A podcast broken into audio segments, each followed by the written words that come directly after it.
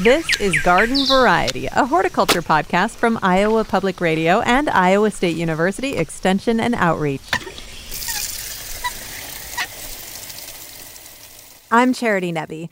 There are some guided meditation programs that ask participants to visualize themselves as a tree, grounded and peaceful. But trees can get stressed out too. Chelsea Harbach is here. She is a plant disease diagnostician with the Iowa State University Plant and Insect Diagnostic Clinic, and she's going to help us learn how to identify signs of stress in the trees and other plants that we encounter. Chelsea, hello. Good morning, Charity. Thank you so much for being here. And this is kind of a personal mission for you, isn't it? To inspire us to develop better observational skills. It is, and, and um, it's it's my hope that people do start to become a little bit more observant of the world around them, and in doing so, they might be able to help the plants that they love. Okay, so to identify problems, to notice when a plant or a tree is stressed out, we have to know uh, the baseline. So how, how how do we how do we go about the world knowing what what our plants and trees should look like?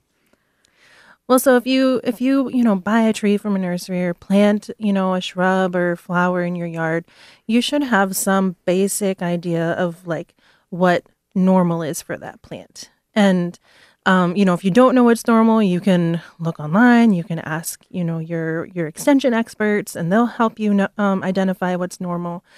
And the reason for like knowing what is normal for a plant is so you can easier and more hopefully more quickly be able to recognize when there's something not normal going on with that plant. Well, and let's talk about that because, um, you know, as a parent, as a pet owner, I have worked really hard to try to take a deep breath when something seems a little bit out of the ordinary and not rush mm-hmm. to the mm-hmm. doctor and not rush to the mm-hmm. vet. Um, when you notice there's something different, a change in your plant, how do you know, okay, this is something I should actually be concerned about? Well, so, you know, you're going to want to, like, if you see something that's not normal, um, definitely, like, take note of it. Don't freak out. Um, it's, um, you know, there's a couple different things that can affect our plants. We have non living things that can affect plants and living things like our plant pathogens that can affect plants. And uh, plant pathogens, when they affect plants, the problem usually gets worse over time. And if it's something non living, usually um, things don't get worse, but in like over years, they can get worse. Um, but, you know, if you start to see something not normal, just note it um, maybe watch it for a week or two and see if things progress. Um, and and always, you know, you know, you, we don't take our plants to doctors, um, but you can reach out to plant doctors, and we can help you determine whether or not it's something you should freak out about. All right. And so, are you, should I have a journal that I'm keeping, or something like that? When you when you say make a note of it, because it is very hard to remember. Oh yeah, when did I see that change? Well, most of us are carrying around uh, little computers in our pockets, our smartphones, and um, our smartphones always have cameras. And when we take pictures with our cameras, our phones uh, keep record of the date of when you take those pictures. So, um, so you don't have to keep a journal. Um, you can just take a picture and and refer back to that those pictures as you continue to to um, track you know the the prog- if there's any progression on your plants. All right, so take a picture. That way, it's stored and you've you've offloaded that from your brain, and you can go back and and take a look. And then, what kinds of things do you want to be looking at? You're like, okay, something has changed. It happened on this day. I noticed it on this day. What should you do next? Well, so for you know things like trees, um, or like any plant, really, um, you're, you're always going to want to look at like the foliage color. Um, if the color is off, note it, take a picture. Um, you might also look at um, like the density of the canopy and um, take note of something like that. Check out the stems um, you know maybe even like the base of a tree. Um, take take note of you know all parts of the plant if you notice um, if uh, because there's different things that can be wrong depending on um, you know what's affecting the plant. And um and yeah so you want to just look for things that aren't normal and um and take take pictures as you are watching this progression how do you diagnose what's actually happening? Well so um you know i i actually um tweeted about this yesterday because I, I, wrote a recent article for Home and Hort Pest News about um, tips and tricks for identifying and tracking um, plant problems. And when I say identifying, you know, my goal isn't for people to be um, be the plant doctors, be able to actually like diagnose problems, because that takes years and years of practice. Um, what what we want is for people to be able to, to detect these problems um, and characterize the problems um, because the the the sooner the earlier that people can identify problems and um, you know reach out to uh, experts to figure out what is causing the problem the more likely it's going to be that the problem can be solved and the quicker they can um, you know implement those management practices to try and alleviate the problem. The majority of problems with trees are, are not necessarily pathogens. They're not necessarily diseases, right? Absolutely. It's um and, and this is, you know, part of why I'm on this this soapbox. Um it's, you know, most of the tree samples we get in the clinic, um, the trees are dealing with some sort of abiotic issue. Maybe there's a pathogen on there, but the pathogen is taking advantage of a tree that's already in a stressed uh, stress environment, stressed situation.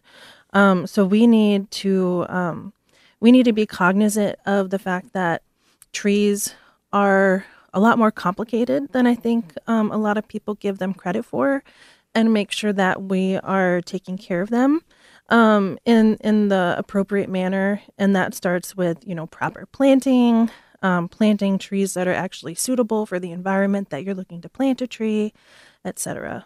Well, of course, every year on this show, we dedicate at least one episode to talking about proper technique for planting a tree. We talk about watering mm-hmm. techniques. We talk about all of these things over and over again. Mm-hmm. But of course, the environment is not 100% within our control. So even if we're good at following directions, our trees could get stressed out. So, what are some of the environmental factors that tend to stress out trees? Well, you know, um, Iowa uh, experienced a pretty significant drought uh, in 21 and 22. You know, most of Iowa is still considered in a drought um, even today. Um, and so, one of the things that can be done, especially with newly planted trees, is supplemental watering. Even our, um, you know, more established trees sometimes could benefit from from some watering, um, and um, and being aware of the kind of environment that you're cultivating for the tree. You know, try not to uh, introduce any kind of stress to the roots of the tree, um, which would be things like compaction or construction around the tree um, because um, when you have significant damage to the roots below ground, you know, un- even unintentionally, it can have detrimental effects to the long-term survival of trees. And and that's a really common problem. If you're having work done on the house or, or something unusual comes up, somebody might just drive a truck over your yard. They might just do it a lot of times, and yep. uh, that can cause real problems for trees. And I think that's something that a lot of us don't think about until it happens. Absolutely. Absolutely. And and uh and it's something that you know might take just a little while for the trees to show the symptoms of that stress or damage. Um and uh it's something that can be prevented. So um and and once you have that kind of damage there's no there's no repairing it either. So that's why it's really important to be proactive in and the holistic care of your tree, which includes above ground and below ground. All right. And I, I know you just told us we need to be better observers on our own, but give us some hints. I mean, what are some of the signs in trees in particular that show that they might be stressed? So you'll see um, leaves change color. Um, you know, most or you know our trees are generally have green leaves you can see um, like leaves starting to be yellow you can see um, red in some instances Um, on our um, on our conifers, you can see um, you know leaves or um, needles start to turn brown.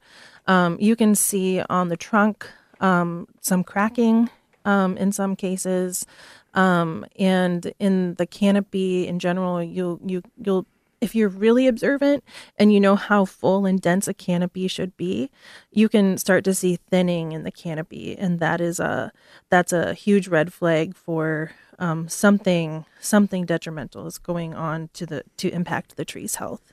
Now, once you start seeing those signs, you're going to see stressed out trees all over the place. I know this has happened to me. and of course, if you go to any like mall parking lot, you're going to see a stressed out tree mm-hmm. in a little island in the middle of the parking mm-hmm. lot. But should you keep your thoughts to yourself or should you, should you go around telling people when you see that their trees are stressed out? And this is a this is something that I deal with on a daily basis. I, I walk around, I go places, and I see trees that were maybe not planted properly. Maybe they have a mulch volcano. All these things, and I'm just like, I have to I have to reel myself in and realize that's you know as much as I care for the trees, like that tree isn't my responsibility. So I, I would try to rein in your rein in your feelings for trees if you develop strong feelings for trees like I do, and recognize that the only trees that you can control are the ones that you know belong to you. All right. And this this method of being more observant more engaged in looking at the plants in your environment that seems like it would have benefits on many levels. Is it something that just makes you feel more connected chelsea? It really does. I think um, I think as humans we um, we don't connect with nature as much as we used to. Um, we're we're prone to walking around and staring at our phones and not like taking in the environment around us. Um, and you know, uh, put that phone away. Only take it out if you see something weird going on with the plant, and and really just like observe the world around you. Um, there's there's so much to look at. Chelsea Harbach is a plant disease diagnostician with the Iowa State University Plant and Insect Diagnostic Clinic. For more gardening information and tips, please subscribe to our Garden Variety newsletter. You can find out more at iowapublicradio.org slash garden. I'm Charity Nebbe.